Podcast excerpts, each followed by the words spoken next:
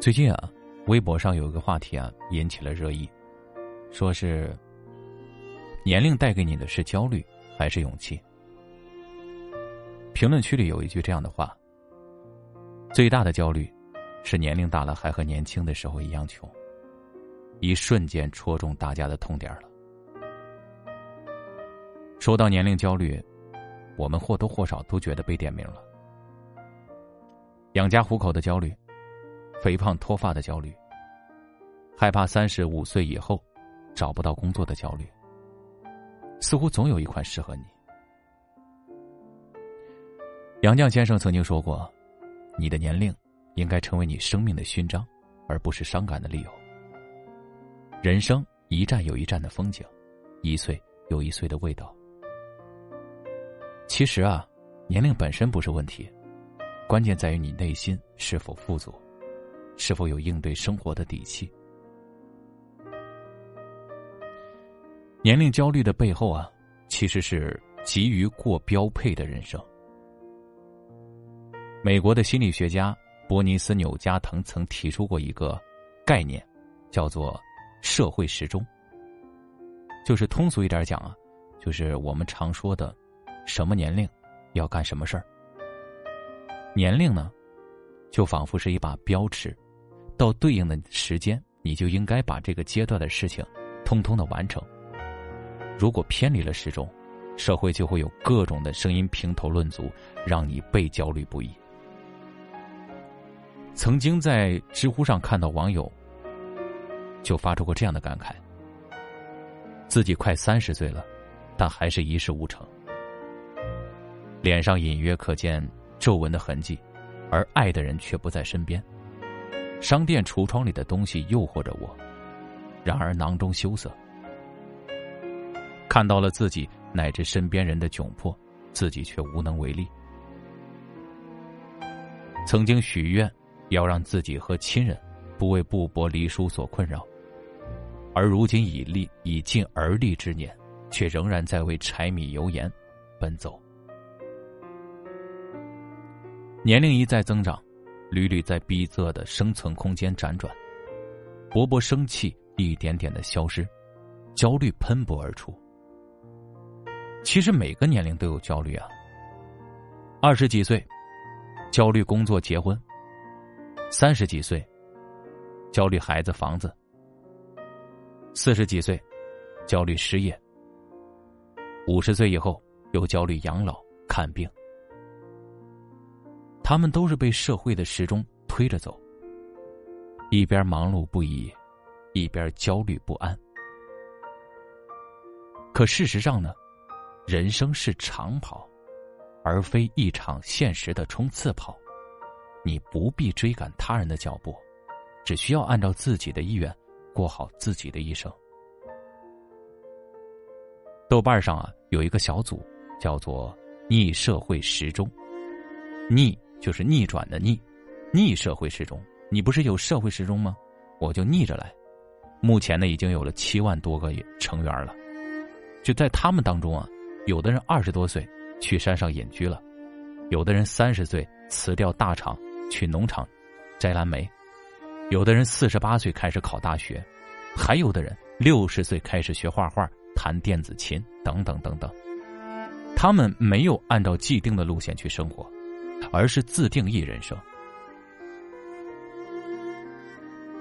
罗翔老师说过：“这个世界上有太多关于好的标准了，good，如果加个 s，就变成了 “good”，也就是商品。所以，做一切事情最重要的是寻找什么是 good，才可以过 good 的一生，才会避免随波逐流。深以为然啊。”按既定路线走，就是好的一生吗？标配的人生就是好的人生吗？我们需要多审视一下自己的内心。如果我们总被社会时钟推着走，与周围的人去攀比，就注定与焦虑同行。人生中的每一件事儿，都应取决于我们自己的时间。只有按照自己的节奏，才不会被焦虑所困扰，才不会害怕年龄的增长。你若年年胜过，你若年年胜过往，便不惧怕衰老。摩西奶奶曾经说过：“人生最先衰老的不是容颜，而是那一份一往无前的勇气。”曾在绝望中寻找希望的书中，看到俞敏洪老师讲过这样的一个故事，就是啊，他有一次和杨振宁教授吃饭。杨振宁教授大家都知道，物理学家，今年已经一百岁了。那个时候呢，啊，他们吃饭的时候是九十多岁。突然呢，九十多岁高龄的杨教授站起来说道：“我想谈谈未来二十年的计划，看还能为社会做些什么，为教育做些什么。”一旁的俞敏洪老师吓了一跳啊！未来二十年，那不就是一百一十岁了？竟然还如此有激情！生命不息，奋斗不止。杨振宁教授，一个百岁老人，一个百岁老人，无惧年龄，依旧青春。俞敏洪老师，一个曾经无数次走在崩溃边缘的老头，仍感慨：六十岁出发，归来还是少年。年龄带给他们的是底气，而非焦虑。我们生活中常说过日子，这个“过”字啊。它是一个走之旁，加一个寸，也就是说，我们过日子，就是一寸一寸的往前走。正所谓，怕什么真理无穷，进一寸有一寸的欢喜。二十几岁，三十几岁，四十几岁，甚至人至耄耋，都可以去做自己想做的事情，收获成长。还记得？人生有我的作者梅耶马斯克的故事吗？她是埃隆马斯克的硬核妈妈，也是一直乘风破浪的传奇女人。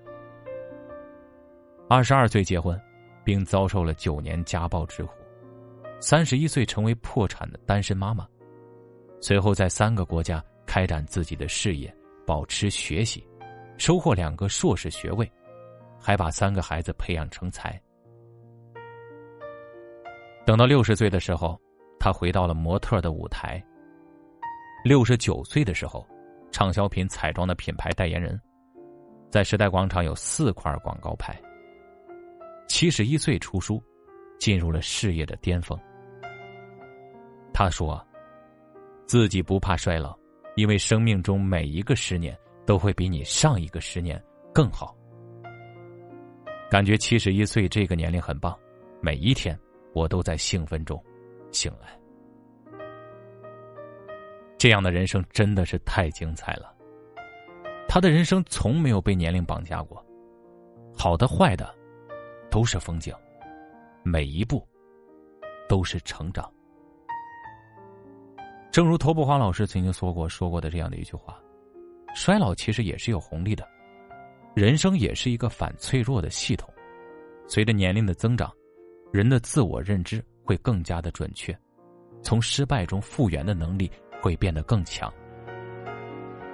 如果你日日有成长，年年胜过往，那么年龄不是局限，而是一种智慧和一份面对世事的从容。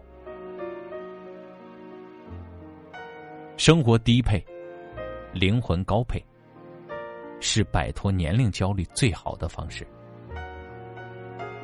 杨绛先生说：“最好的生活状态是，低配你的生活，高配你的灵魂。年龄只是符号，要把生活调成自己喜欢的频道。年龄焦虑的真相是担心随着年龄的增长，生活的智慧却没有丝毫的成长。那么，怎么样才能摆脱年龄的焦虑呢？这里分享几点建议啊。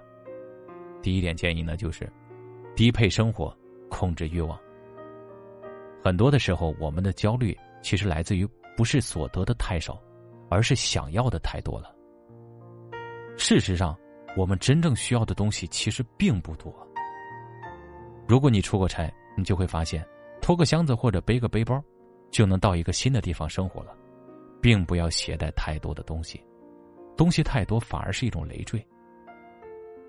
低配的生活，不是让你对，不是让你没有生活的欲望，而是不能纵欲。当我们放下对繁华奢靡的追求，放下求而不得的欲念，才能减轻身心的负担，活得自在。第二个呢，就是有空的时候多读书，没事儿的时候多运动。柴静说过：“要么读书，要么运动，身体和灵魂必须有一个在路上。读书养脑，运动养身。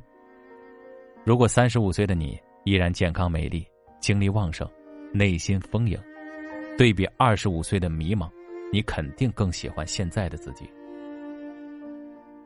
因此啊，不是年龄，不是年龄决定了我们，而是我们自己是否匹配了年龄。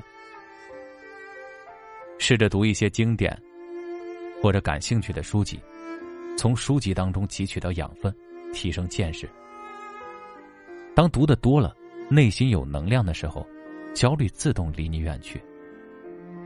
试着每一周做一些运动，比如说跑步啊、跳操啊、走路啊、爬山啊。等等等等，任何一种能让你动起来的运动。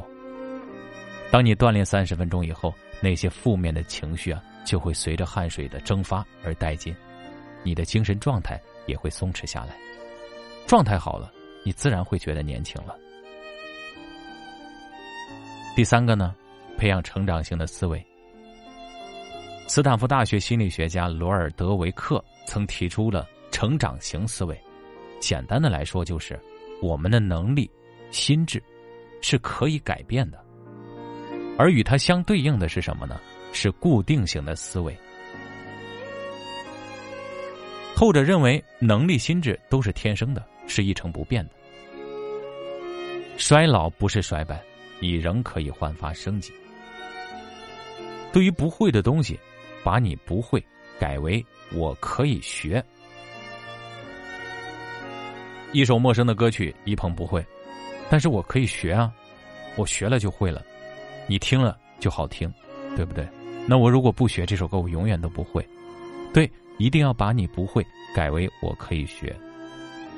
对于没做过的事情，不要把我不行挂在嘴边，要说我可以。无惧年龄，大胆的去尝试一门新技能，体验一个新事物吧。当你一直保持成长性的思维。你会发现，年轻与年龄无关，年轻其实是一种心态。最后呢，再分享一下，就是葡萄酒的木塞啊，叫做软木塞。软木是乐树的树皮，这念应该是念乐吧？一个木加一个快乐的乐，我不知道念什么，我就暂时念它为乐树吧。这种树呢，要长到二十五岁才能第一次脱皮，此后呢，每隔九到十二年以后再次脱皮。而第一次树皮因为质量不佳，往往不能做软木塞。所以说呢，当它真正能变成质量优等的软木塞的时候，已经快四十不惑了。树都如此，人亦如此。啊，对，一个木加个乐。焦虑也许是环境给的。但勇气一定是多年的阅历积累而来。找到生活的意义，安顿好自己的心，在自己的时区里，慢慢的变好，你就会发现，年龄会给我们带来焦虑，但也会带来勇气，更会带给我们底气。好了，我们今天的分享就分享完了。我们这篇文章呢，来源于我们的微信公众号“国学文化”。大家如果喜欢此类的文章的话，也可以搜索这个公众号订阅一下啊，啊，帮他打个广告。嗯，好了，这个对这篇文章，嗯，我觉得特别能治愈啊，就是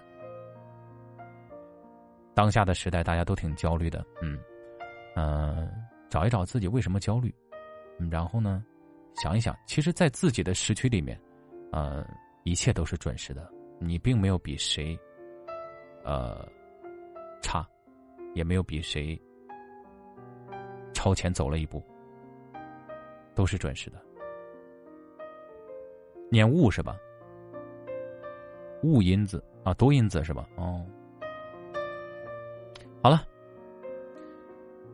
然后我们文章当中有一个豆瓣的一个组叫“逆社会时钟”，大家如果感兴趣的话，也可以去豆瓣上搜索，呃，“逆社会时钟”，里面有很多很多的能够治愈你焦虑的一些文章，还有一些帖子，嗯，大家就可以看看啊。